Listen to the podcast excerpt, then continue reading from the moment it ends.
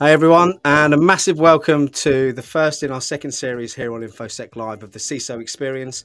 And after the success of our first series, with 16 episodes being viewed thousands of times and a truly engaged and interactive audience, I'm super excited to welcome our first guest on the show today.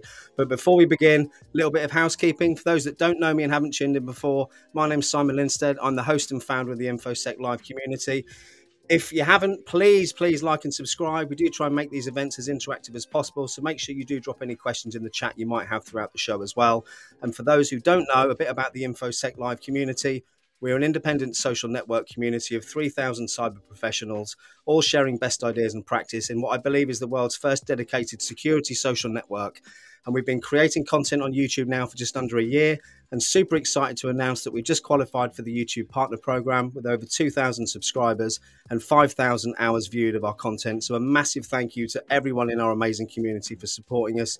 And you should get my breath back see the ability to purchase super stickers in the YouTube chat now, which will help us grow this awesome channel a little bit more. And as you all know, our aim is to keep bringing you valuable and informative content, and this new series is here to help by continuing the theme in our community of sharing those best ideas and practice. And this show is only possible thanks to the support of our show sponsor, Bramfit Technology Labs. So before we bring our first guest on, a little bit about Bramfit. They're an international cybersecurity consultancy that leads the way in innovation and cyber resilience with their entire team being owner managed and working on a linear structure, drawing expertise from the military, government, finance, and technology industries. Together, they provide support and collaboration to those who protect company assets and sensitive data. They lead in technical cybersecurity consultancy, focused on embedding a culture of security with their clients. And through research, education, and execution, Bramfit helps to protect your systems and your reputation. And a recent quote by the CEO, Lewis Bramfit if you're a CISO suffering from Big Four fatigue, reach out to Bramfit today to see how they can help. I will put their web link up in the ticker throughout the show. So if you want to check them out, that would be amazing.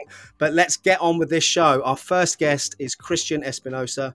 Christian's the best selling author of The Smartest Person in the Room, an entrepreneur and founder of Alpine Security, a white hat hacker, certified high performance coach, and importantly, a lover of heavy metal music and spicy food. He's also an Air Force veteran and Ironman triathlete and used to value being the smartest person in the room until he realized that his greatest contribution to humanity, leadership, and the fight against cybercrime is his ability to bring awareness and simple solutions to challenges associated with high IQ and low EQ staff very excited to be digging deep into the importance of emotional intelligence with one of the world's, I believe, top experts on the matter. So let's bring him on.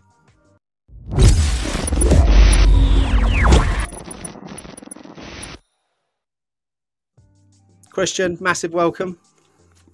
Thanks, Simon. I'm pumped up. I like the new intro. Thanks. It's exciting. I'm just getting my breath back. I've got to learn how to pause really when I'm doing that intro and try and breathe in between. I think I'm hoping for some tips today. Awesome. So well, you did great. Do you want to? I'm, I'm, just gonna I'm gonna bring the chat up now. We've got loads of people jumping in the chat already. It'll start to populate through. So quick shout out to Will, Aaron, Christopher, Zachary. Um, and Will B and Cyberflower in the chat. Thank you very much for jumping in. Please, please do drop your questions in the chat. But before before we do that, let's jump in a little bit, Christian. And if you could give everyone a bit of background about yourself and how you've become where you are today. Yeah, I'll give a quick background. I started my career in the in the military in the Air Force. Studied communications in the Air Force. Then I became a defense contractor. Uh, worked at various jobs, traveling to different military installations, optimizing their network for performance and security. And then I worked for a commercial company where I had one of my defining moments where I thought I achieved everything I wanted, like the white picket fence, the house, the, you know, everything. And I had a run in with the CEO that was kind of draining my mental energy so I decided to quit because uh, I thought my sanity was more important than the money without having another job lined up. And that was the first time I'd done something like that. But that started my solopreneur or freelance career, which lasted about four years. I did cybersecurity training all over the world. I probably taught 10 to 12,000 people CISSP, Security Plus, uh, malware analysis, incident response. And then I got bored with that uh, I was making a fair amount of money uh, and taking a lot of time off, but I thought I wasn't contributing enough. So I decided to start a company. So I started Alpine Security in 2014 and ended up selling it to Cerberus Sentinel in December of 2020.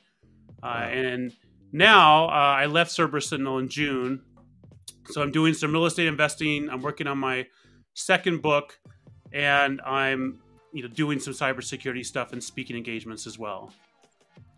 Wow. So before we move on to the second book, because we haven't talked about the first one yet, I mean, I, I have got, I should have it to hand as well. I have got a copy of the first one, and I must say it's an amazing read. Do you want to just tell? This isn't a pitch. I'm not on commission unless you want to give me some, Christian. This is a genuine, a, a, genuine recommendation that I thoroughly enjoyed this book. Do you want to tell people a little bit about how you came to put this together? Yeah, during my journey as an entrepreneur with my cybersecurity company Alpine Security, I had a lot of challenges, and when I and I did a lot of reflection. I've, I've been into personal growth and personal development for quite some time. I realized that 99% of the problems I had in my company were not due to a lack of technical skills or lack of process or framework. It was due to a lack of people skills. So I knew in my company that if I could add emotional intelligence or people skills back into the equation that already had super high, rationally smarter, high IQ people, that would help my company stand out. So that's what I did. I did a lot of training in the company, emotional intelligence training, uh, leadership training, communications training, customer interaction training. And what ended up working is what I wrote about in the book. Uh, and it's really about my journey with my cybersecurity company. And the, the, the reality is, the steps in the book, there's seven steps that I call the secure methodology. The reality is that that methodology applies to anyone. It just so happens to be that the context from my experience has been with my cybersecurity company. Okay. And writing a book, I mean, I, am I've sort of gone silent because I've considered writing a book myself, and it's a massive, massive task. Um, where did you Where did you start?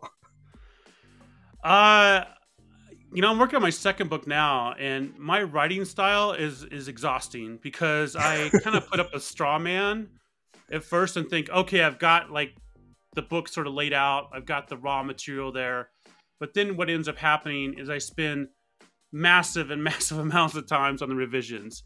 So, and I did this with my first book, and it it works for me. But there's there might be a more efficient way to spend more time up front and less time in the revisions.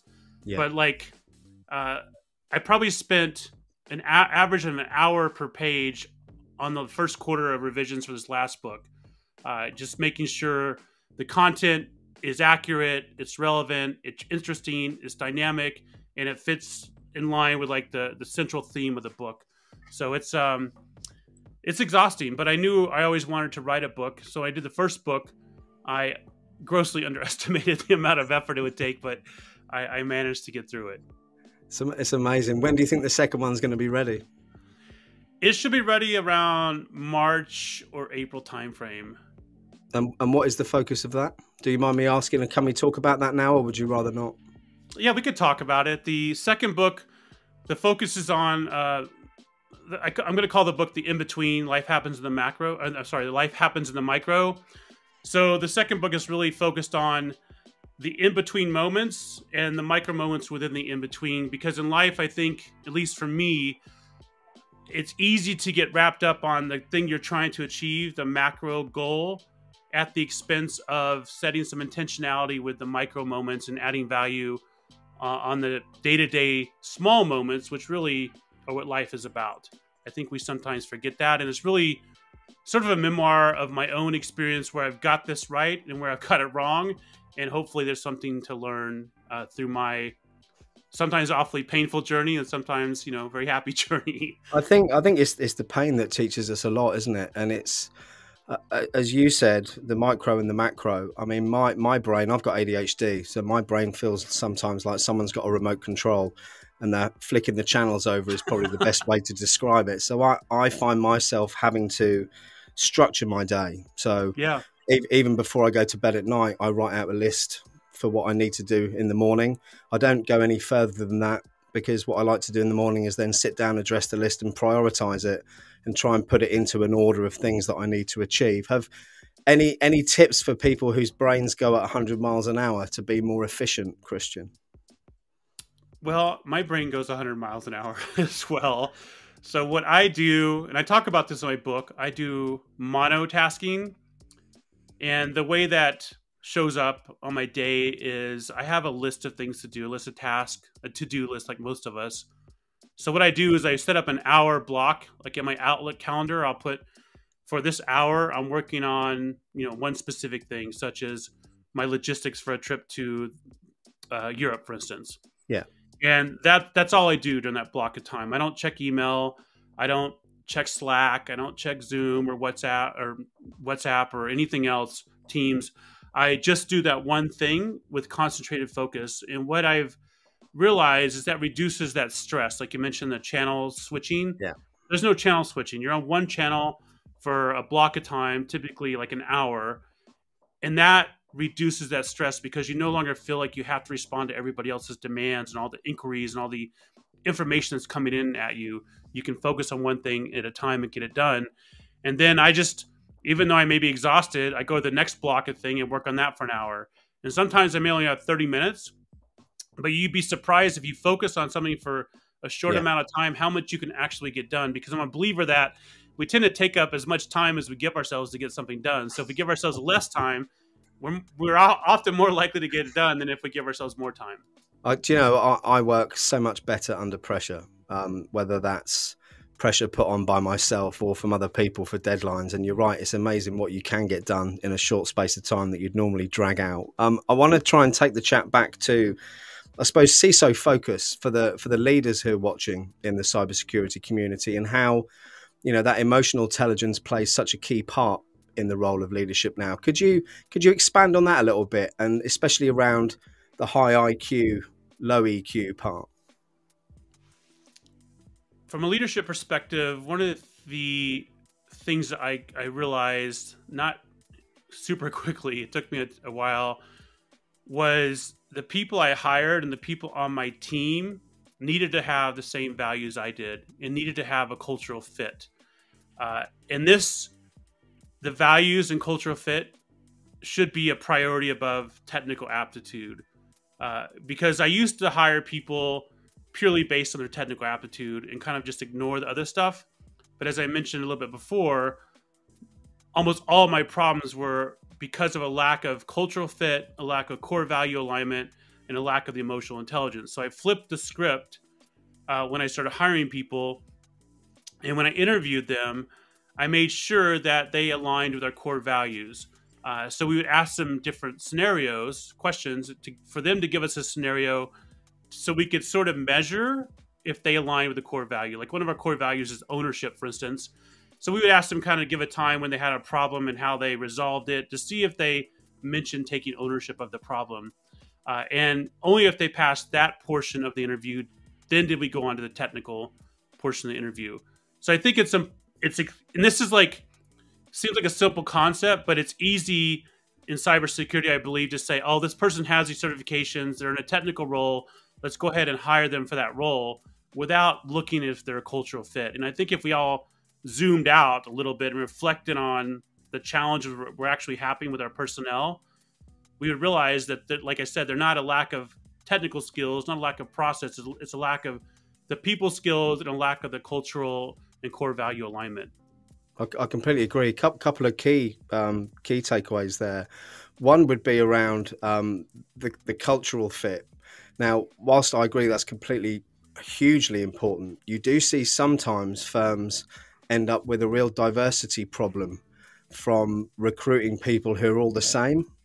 If that if that makes sense, where you see a firm that's recruited lots of people with the same skill sets, same personalities, same kind of visions as the existing team, as the as the business gets bigger, do you see that as a danger or do you see that as a good thing? I think diversity is a good thing. Uh, I, I think if you're hiring people for core value alignment and cultural fit, that doesn't necessarily mean you're excluding any specific group of, of people.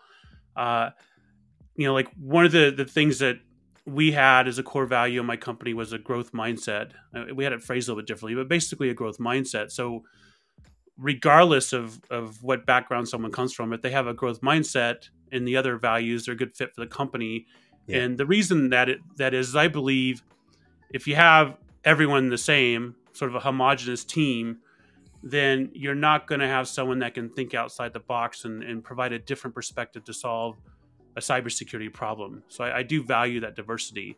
Uh, I, I, don't think it comes at a um, cost of having the cultural alignment, though. It's just that I suppose the core values has, have got to be right to make that flourish, haven't they, in the first place? Exactly, exactly, hundred yeah. percent. Mm-hmm. Um, the the other thing I'd pick up on there is a lot of the firms I speak to become victims of their own success with regards to how busy they are, and you see a lot of firms out there needing people who are technically ready to jump into the job on day one. How do you get to the point where you're not in that position as a leader, or is that impossible? uh, that that's a challenge uh, with with my cybersecurity company. It's like these there's these two dials. There's like sales and there's delivery capacity. And it's always like they're never aligned hardly. So sometimes sales is super high, delivery capacity is super low. Delivery yeah. capacity is super high, sales are super low. So that the trick is to try to align them and figure out uh, through a sales process uh, how much revenue you're going to bring in and how many new clients uh, and kind of get that dialed in and then you can grow your delivery team at the same point it, it, and that sounds like a simple thing to do, but it's not easy. So the challenge is once we get a surge in sales, how do we fill that delivery gap, right? And, and that's that's where you know quality often suffers, and you know it's it's like this balancing act where you may lose clients because you're providing worse service than if you only serviced a few clients very well. Uh, so yeah. I, I think it's important to, like I said, try to figure out, get your sales process dialed in so you kind of know the percentage of growth you're doing, so you can align your delivery growth with that or your delivery delivery capacity. Yeah, that, that makes absolutely sense. But like you say, I suppose in the real world, it's not it's not always that easy when you're getting an influx of new customers all the time. It's not I mean, because you don't want you don't you don't want to turn the customers away necessarily, no. right? But you also don't want to deliver crappy service. So it's like no, no, exactly. And and the thing you hear of a lot now is well, my, my, this is my opinion, personal opinion, no no opinion of um, anyone represented in the show, is that PE and venture capitalists have pumped a lot of money into this industry the last two, three, four years, and I think that's had a bearing on some of the salaries. And this is a really unpopular opinion, but it's really hard to find decent people now because the salaries have inflated so much. And I think I don't know. Have you have you got any thoughts on where we are with I suppose one, the skills gap, if it's perceived or if it's real, and two, are salaries overinflated and will they need to come down? I think the skills gap is a little bit inflated. I, I do believe there's a shortage. I, I, think a team of like five passionate people can be better than a team of 15 people that just want to make a lot of money, which ties into your second part of your uh, question. I, I do think salaries are overinflated. And what it's caused is a lot of people want to get into cybersecurity because they want to make quote a lot of money. They want to have yep. all these options, but they're really not. And this is just my experience. It's not you know it's a generalization. A lot of people are really not that passionate about cybersecurity. So you have these people that just want to make money that are basically clocking in and clocking out. Yeah. Um, and then we wonder why we're not getting the job done. And that's why I said some passionate people would go a lot further than some people that just want to clock in and make the money in cybersecurity. And, and I've witnessed this firsthand because I've taught a lot of different cybersecurity classes over my career. And a lot of people really didn't care about the material. They just wanted to pass the test and get a job and start making money. And I'm like, if you don't care about, you know, the basics of networking or what a firewall does or anything, then how are you going to add value to, you know, the, the person you're going to work for? But they, they really didn't care because uh, they just wanted the job. And they realized that you know, if this job doesn't work out, I'll job hop and go somewhere else. So we sort of promoted this behavior in the industry, which I believe has has helped create the skills gap. Um, because, like I said, we we should need less people to do the jobs, um, but we've yeah, I think we've overinflated the problem with the skills gap. I, I completely agree. And my, my couple of comments on that would be: one, if you're in it for the money, there's easier industries to earn money in than cybersecurity, and I think that's, true. To, to to enjoy working in this industry, you need a passion for it. You need that passion, and it isn't something that you can just switch on and off when you start work and when you finish work. It's something that you'll be passionate about all the time. And my final point, before I get to some of the questions in the chat, is I'm going to blame the global education system on a lot of this. And the reason I know it's a sweeping statement but the lack of critical thinking comes from the way we educate our children. And I'm speaking from experience here in the UK, having six children. I mean, I was fortunate enough to be privately educated in the UK, which was a different education experience where they fully encourage critical thinking, public speaking, you know, all these different things. But children are now are taught to pass tests. They're not taught to retain knowledge. And I think the whole way, definitely here in the UK, that the edu- the the state education system works or doesn't work is one of the problems that's contributing to that. Yeah, I agree. I've you know mentioned some somewhat controversial views that you don't need a college degree to start in cybersecurity. Uh, and I think that's also a contributing factor to the skills gap. I, I used to teach college uh, cybersecurity courses, both bachelor's level and master's level. And I saw the same thing I saw in certifications. A lot of people just wanted to check the box and get the, cert- the degree so they can get a job in cybersecurity. And if I had to put a percentage on it, I would say 20% of the people were passionate and 80% were not. And that's through my experience teaching for a few years at a university. Uh, and that may just have been indicative to that university. But those people were also, as you mentioned, Simon, primarily only interested in passing the test or the course. Yeah. I remember specifically teaching like an, an advanced penetration testing course in college.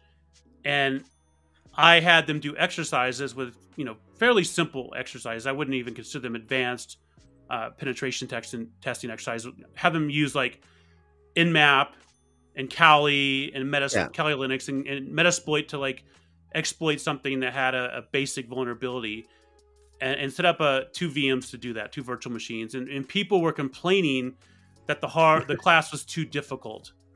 and, and and I'm like, this is like basic penetration testing stuff. You're is a master's level class.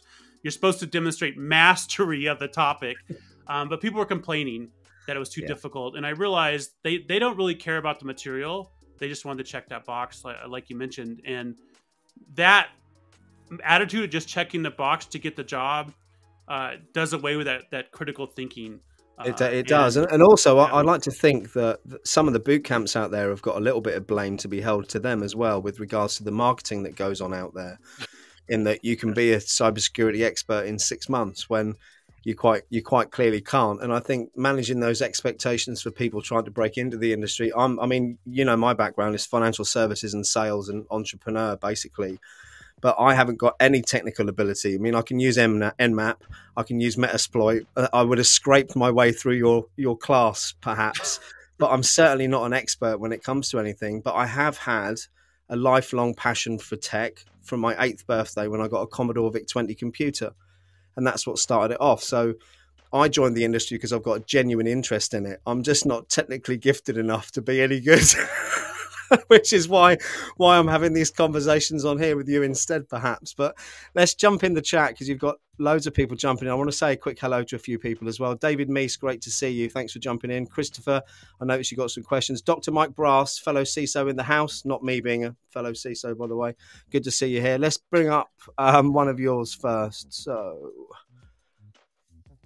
questions. Probably going to cover you up on the screen, so I apologize for this. If it does, there we go. There are many views on risk analyses. Do you think the FAIR method can be improved? And how do you help communicate this through with the right stakeholders? Good question, Dr. Mike. I think risk in cybersecurity is, is grossly misunderstood. And I, I write about that in my book quite a bit. And I think some of the certification uh, study material helps add to the confusion. Uh, so I, I think regardless of what risk framework we're using, we, we all need to understand at a basic level what risk is, which is really the intersection of the likelihood of something happening and the impact.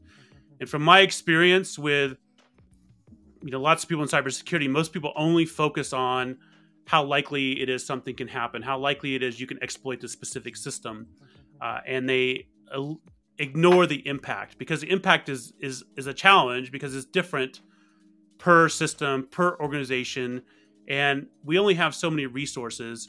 So I think if we actually understand the impact of the clients we're serving or our own organization of different systems, then we could prioritize our resources more effectively and work on the systems that have the vulnerabilities that are higher risk because they have a greater impact in order uh, versus trying to solve you know all the things that that Nessus tells us are critical for instance uh, yeah. Nessus doesn't it's, it's what's critical to the business you're working with isn't it yeah so it's, it's critical to the system as well and like Nessus doesn't consider like oh this system that is running Windows XP is uh not really connected to anything and it doesn't have any useful information on it and it's segmented from the rest of the environment. Uh, so we have to look beyond just the likelihood of something happening.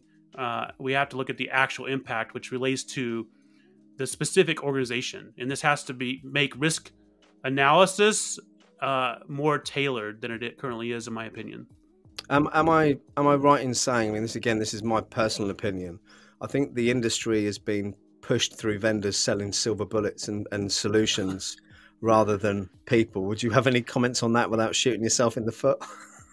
hey, I talk about there's no silver bullet all the time, but we're a product of like all this marketing hype from yeah. different vendors. They want to sell this firewall with artificial intelligence. They want to do all this stuff and get rid of our staff. And I remember uh, when I did work for the government, I remember at a specific Air Force base, uh, McAfee at the time had, I think the product was called IntruShield. It was an IPS, uh, intrusion prevention system, and it had some intelligence with it. And they had marketed that thing so well as that it would dynamically stop all the attacks that the, the base commander of this Air Force installation actually said, well, we can get rid of half of our security team because we have these products that can do all the jo- the work for us. And so we had to prove as um, penetration testers that we could get through you know the freaking IntruShield so he actually still needs people like this is it's amazing to me that this mindset still goes on but uh yeah. You know I, I, think people are what we need to to use the technology and we've had this the opposite as well, where we buy all this technology but don't buy don't use it. train the people to use it properly. so now we've got all this security technology on our network, which is not being maintained, which actually introduces more vulnerabilities as well. And and again, you, you tend to see when you map out where that technology sits within the organization's framework, it's all bunched up in one place as well, rather than spread out over areas it could potentially be used. Yeah. Um, while, while we're on the people, Mike has uh, come up with another question. How do you handle salespeople who think security takes time away from making money? Great question. Not just salespeople. I could even argue it could go higher up than salespeople, but I'll let you answer that. Well, I think th- this is the challenge across the board. A lot of people believe, and it's true in most organizations, that cybersecurity impedes efficiency. Uh, the reality is, cybersecurity, and I talk about this in a couple of blogs, uh, of mine is a support industry. And the whole function of cybersecurity is to reduce risk to the organization, not eliminate risk. So yeah. there has to be a balance of how can our organization perform our business objectives and add cybersecurity to it to reduce the risk to an acceptable level for the business as a whole. We get so focused in cybersecurity thinking the world is from our lens. Like everybody cares as much about cybersecurity. Everybody needs all this stuff, all these controls in place. That we often forget that there's actually a business going on that we're supporting, and yeah. our tools and our policies need to be in alignment with that risk of the business, the tolerance of that business. So I, I think it's important to step back and get that perspective uh, periodically and, and, have that perspective all the time, actually, because uh, um, people think cybersecurity is an industry unto itself. It's not. Without a business, cybersecurity would not have a need to exist. Absolutely. Uh, we should we should say that to some of the people who've got overinflated egos out there of their own self-importance that you're just a support industry. I'll leave I'll leave you to say that. Although David Meese has made a very a very scary comment that one of the vendors he saw recently said that they can protect Windows XP, which I think is good. Yeah, I I, uh, I don't necessarily disagree with that. I remember a few years back working with a medical device manufacturer, which ran uh, their medical device ran Windows XP, and of course it had lots of vulnerabilities. The simple solution we came up with though was to enable the firewall on the Windows XP device and block all incoming traffic because there was no need for that device to have anybody to connect to it across the network. There was only the need for it to connect outbound to send specific information from the medical device uh, results, basically. So there are ways to protect things. Sometimes they're very simple, and we just have to think a little bit outside the box. I think I think again it's it's relevant because a lot of the a lot of the healthcare equipment out there. My mum's got a pace pacemaker, for example. Mm-hmm. A lot of it is run on old systems, um, as is most of our national infrastructure operations as well. I would say that's also, you know, built on pretty old systems. So it's it's important, as you rightly say, to think outside the box rather than just think about solutions you can plug in and play. Let me um, let me get back. We've got one more question here from Christopher. Do you see a way out of the testing education state we're in? That's my fault. Thanks, Christopher. Um, how do we weed through the unmotivated sector, or do we provide foundational training to all security employees? Good question. That is a good question. Uh, I think one of the challenges is uh, most universities are a business. we like to we don't like to think of them that way, but they're a business that markets themselves and tries to get people through their program and then tries to place those people in jobs. I, I know one of the universities in St. Louis, where I used to live, uh, had a super high um, rejection rate or a, a, low acceptance rate in their program. But when I looked behind the door what was actually going on, for instance, uh, and this was a marketing ploy, they would basically accept any applicant into their program, into the university, even knowing those applicants would be rejected. The reason they did that, though, is so they had a low acceptance rate, which would make them rise to the top of like U.S. News or World Report for uh, yep. universities. So there's that. What's that? Saying that they're choosy on who they have on board. Exactly. Yeah. but but they're they're choosy only from a, a perspective that helps their marketing, right? So universities, if they have a low acceptance rate but a high graduation rate that helps them as well. So they're going to have more of that testing mentality. And I think the other problem with cybersecurity at universities is we don't really have any cybersecurity professor. We have a few. There's very limited cybersecurity professors that actually have real world world experience. From my experience, most cybersecurity professors other than the adjunct ones, which typically have real world experience. But most of the full time ones were a previous like IT instructor or a science instructor that yeah. learned cybersecurity in order to teach it. So they don't actually know a lot about the industry. So this also contributes to the testing environment because they don't know much more than here are some facts and let's test the students on the facts. Do you know what? I'm showing my age now, but I remember when I was at school, when computer um, computers were first introduced to the curriculum, there certainly weren't any computer knowledge teachers out there. In fact, it was our science and our geography teacher, if I remember rightly, mm-hmm. who were handed the mantle of teaching the school these wonderful BBC micro computers, I think they were at the time. And it really was like the blind leading the blind. And I think it's a little bit like that in the cybersecurity education sector at the moment. And Paula, I'll bring your comment up only because it will go to Christian's head. But oh my God, can I have you as my teacher? I'd be glad to learn and be able to do all those things. See, it's again, I look back to when I was at school and I look at the subjects that I enjoyed. It wasn't necessarily the subject that I enjoyed; it was the passion and the, and the enthusiasm from the teacher. Yeah, yeah, that definitely helps. Christopher's got another one here. Let's bring this one up. Thanks for the questions, everyone, by the way. Do you think that establishing an accreditation council for education institutions would be beneficial for the security field? I do think it would, it would be beneficial. I talk about uh, an analogy I give in my book that to become a hairstylist in Arkansas, you have to have 1,500 hours of training and you have to pass a practical exam and all this stuff before you're allowed to cut hair but to become a cybersecurity professional today, often all you have to do is pass a multiple choice test like the Security Plus, which which is a difficult test. still multiple choice though. And yeah. then somebody will hire you, and all of a sudden you're protecting uh, clients PHI or PII. So there's a a very drastic difference in industries about what sort of accreditation or what sort of training is required uh, for someone to enter the career uh, and I think it's something worth looking at and seeing how we can make some changes to cybersecurity.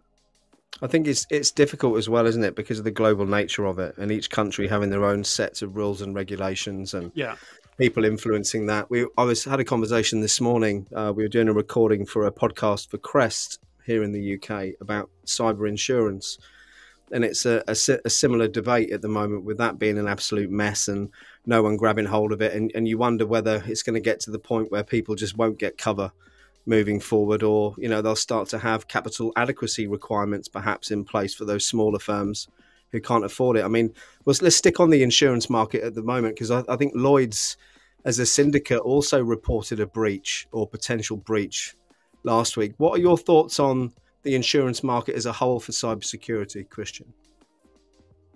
The insurance market is shifting in cybersecurity, and Lloyd's of London was one of the first people to make this shift uh, they're basically saying if the attack on one of their clients' environment was from a quote nation state, yeah. then they're not going to pay out insurance because they would say this is an act of war, which we don't cover with cyber insurance. So the challenge now is if there is a data breach, how do you prove that it wasn't a nation state? Uh, yeah. And this this this retribution is very difficult. And who whose responsibility is it to do that? Uh, so I've had a lot of discussions with people, and uh, they're talking about starting like businesses where if a major company is breached, they'll help prove that it was a, was not a nation state, so they can get the cyber insurance. Well, do you know, I, I had the, the same cyber conversation. Insurance company's trying to prove the opposite, right? Yeah, I, I, had the same conversation two weeks ago because I spent 20 years in the insurance industry, so I know how some of these ambulance chasing law firms operate around that, and you can see a whole new subculture or or sub industry of firms out there just doing exactly that. You'll have ones who work on behalf of the insurer who can definitely tell you it was a state sponsored attack. And then you'll have people like you say working the other side saying, well, no, it's not. I mean, it could just get a bit complicated, couldn't it? Yeah. Um, Zachary Lewis, thanks for jumping in. Um, do you think the US will create its own national law similar to GDPR to help fight breaches? Hmm. Well, California's already done, done something similar. Uh, I mean, California's a little bit different than most of the U.S. though on some of their policies.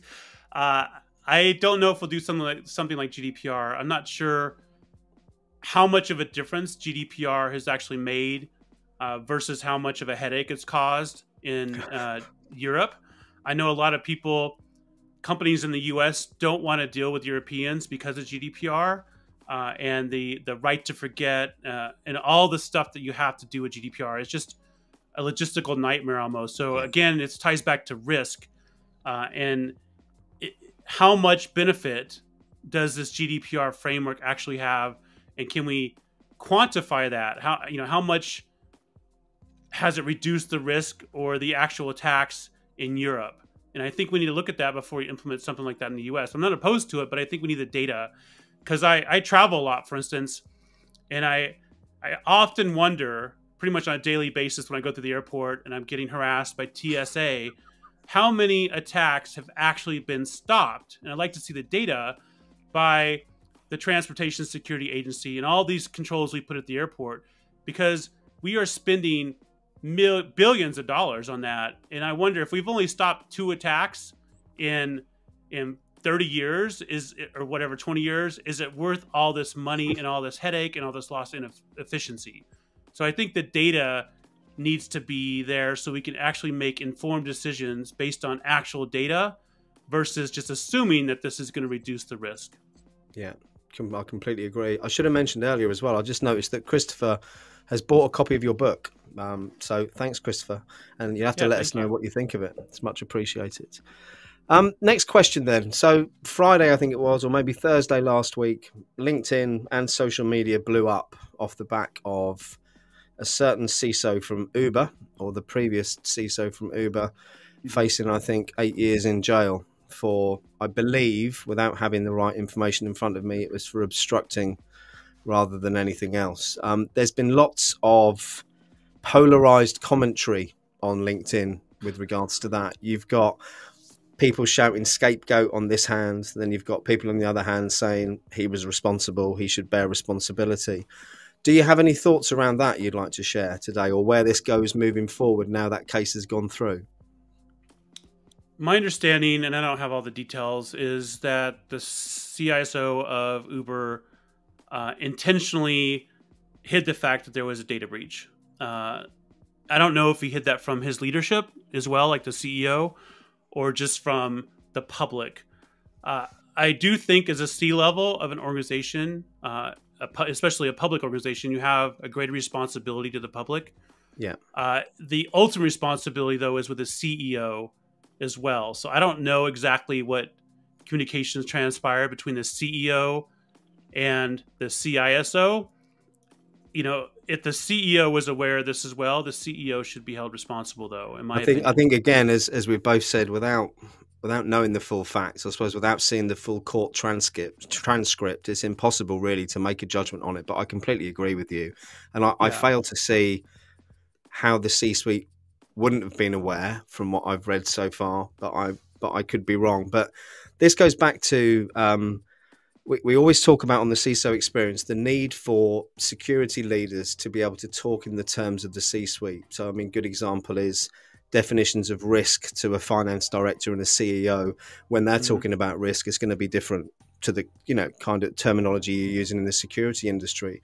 Is there a case, especially with what happened with Uber last week, where it's equally important that these leaders within these organizations have a, an understanding of security? Because in the day, the world that we live in today, everything's connected. So Mhm. any big business will need security of some form. And it just seems that the onus is always put on the security professionals to help guide and understand. But surely there should be some part, some responsibility for those in the C-suite to have a knowledge and understanding of it as well.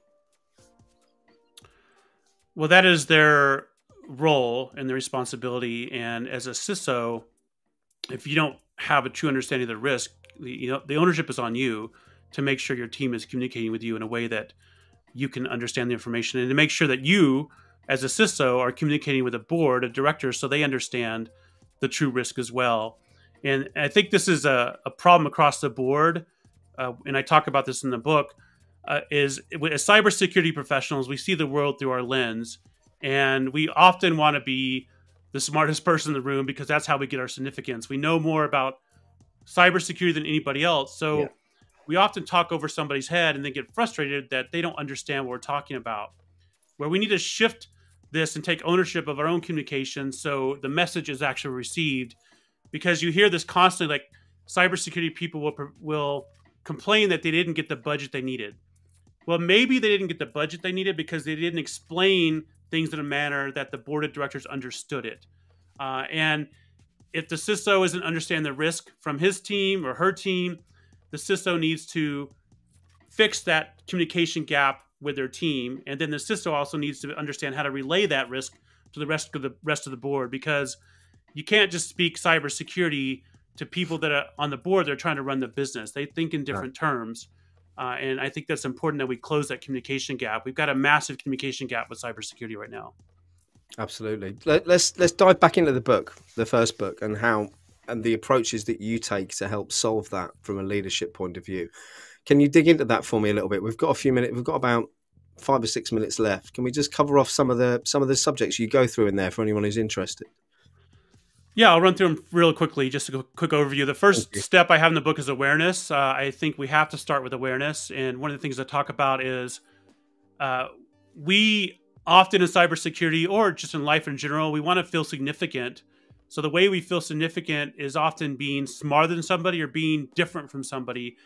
Uh, and from an awareness perspective, it's important to understand that, and also understand that we have these triggers in our brain, uh, these that automatically run a program, uh, and we don't even realize it. We think we're very unpredictable, but we're really fairly predictable as humans.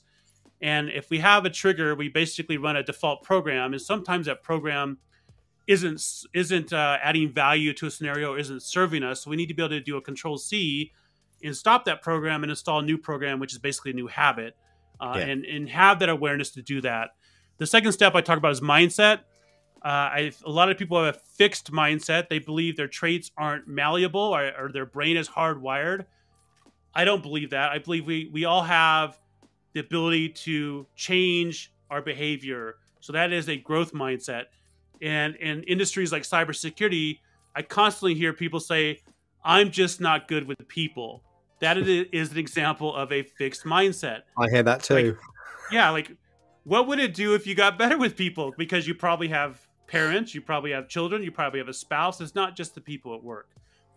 And the third step is acknowledgement.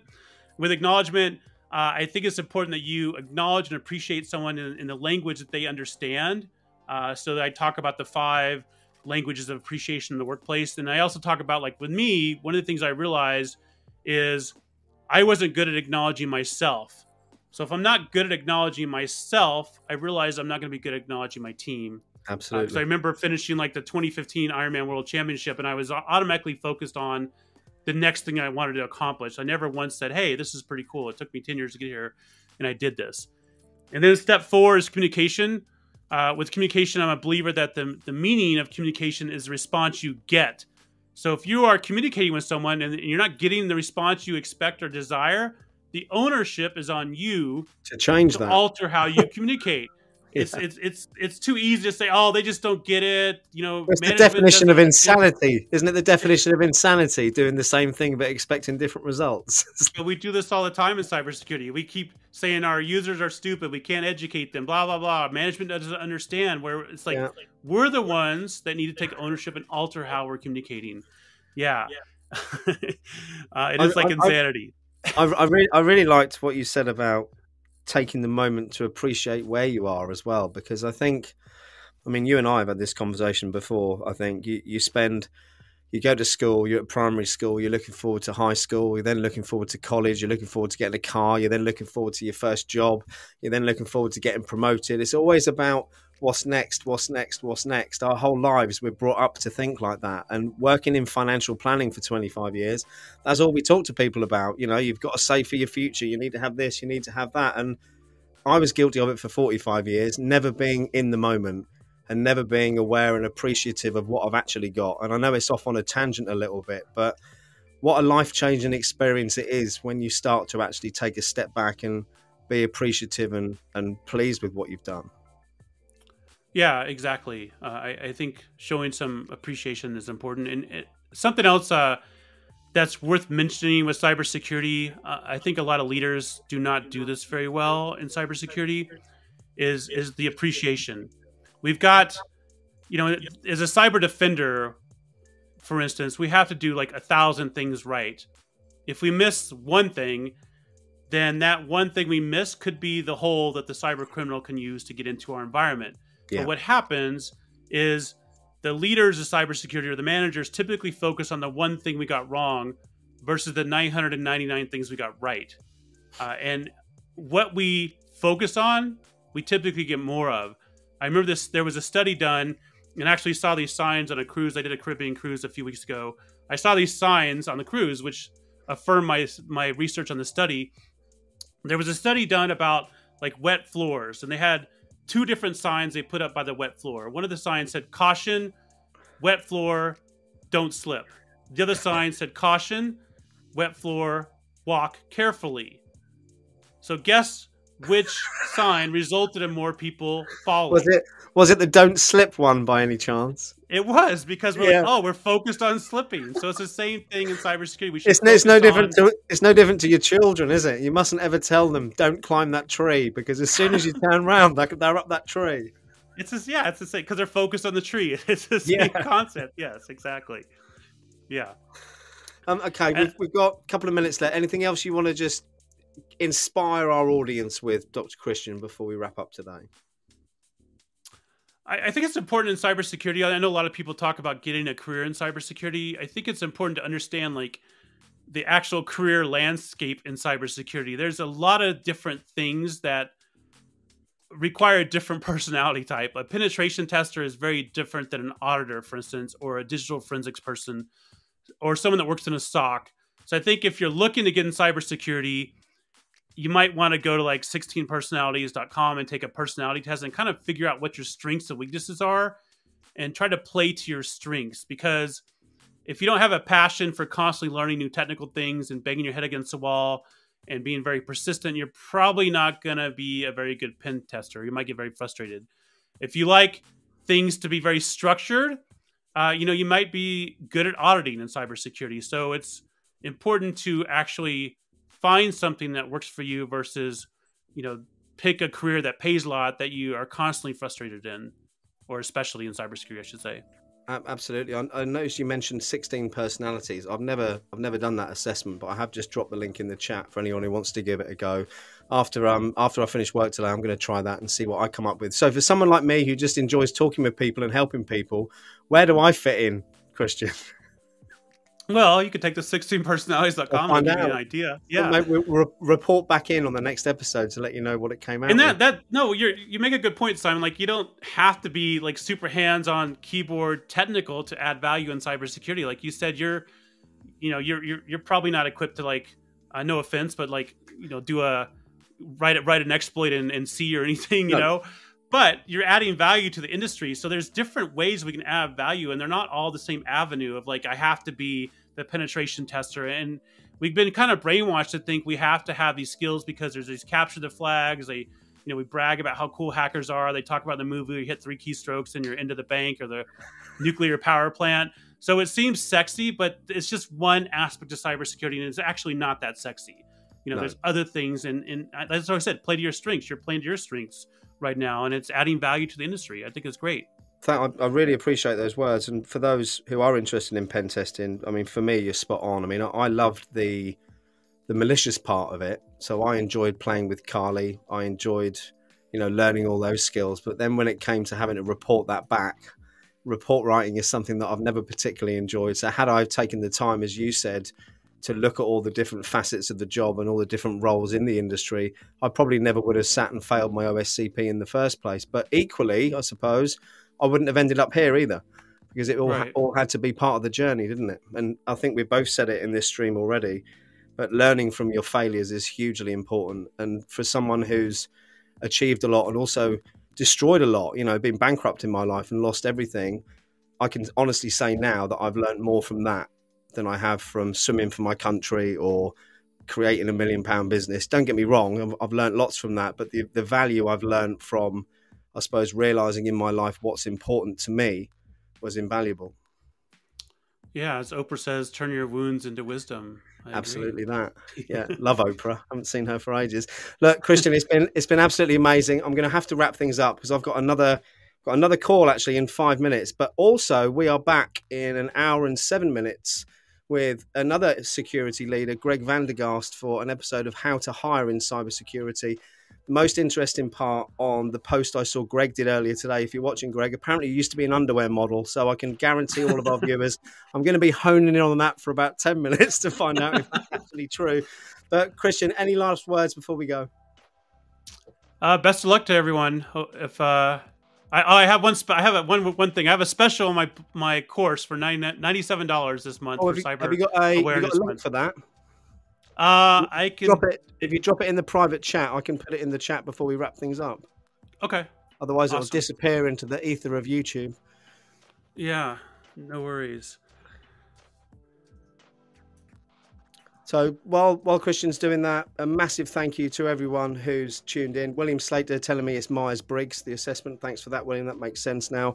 Yeah. Christopher, Suleiman, um, Adrienne, there's so many of you in there. Zachary, Tope, Ismua, David Meese, Victor. If I forgot anyone, massive apologies, but thank you so much for tuning in. Did you manage to drop that in there, Christian?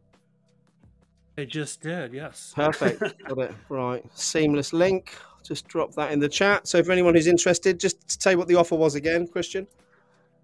Yeah, it's uh, quite a bit off of my about nine hundred dollars off of my um, people skills course on the secure methodology, which I talk about in the book. It's for ninety seven dollars for this uh, month only. Awesome. Thank you so much, Christian. It's been an absolute pleasure. Everyone, thank you so much for tuning in. And for those of you that you'll be about later, I'll see you then. All right. Awesome. Thanks.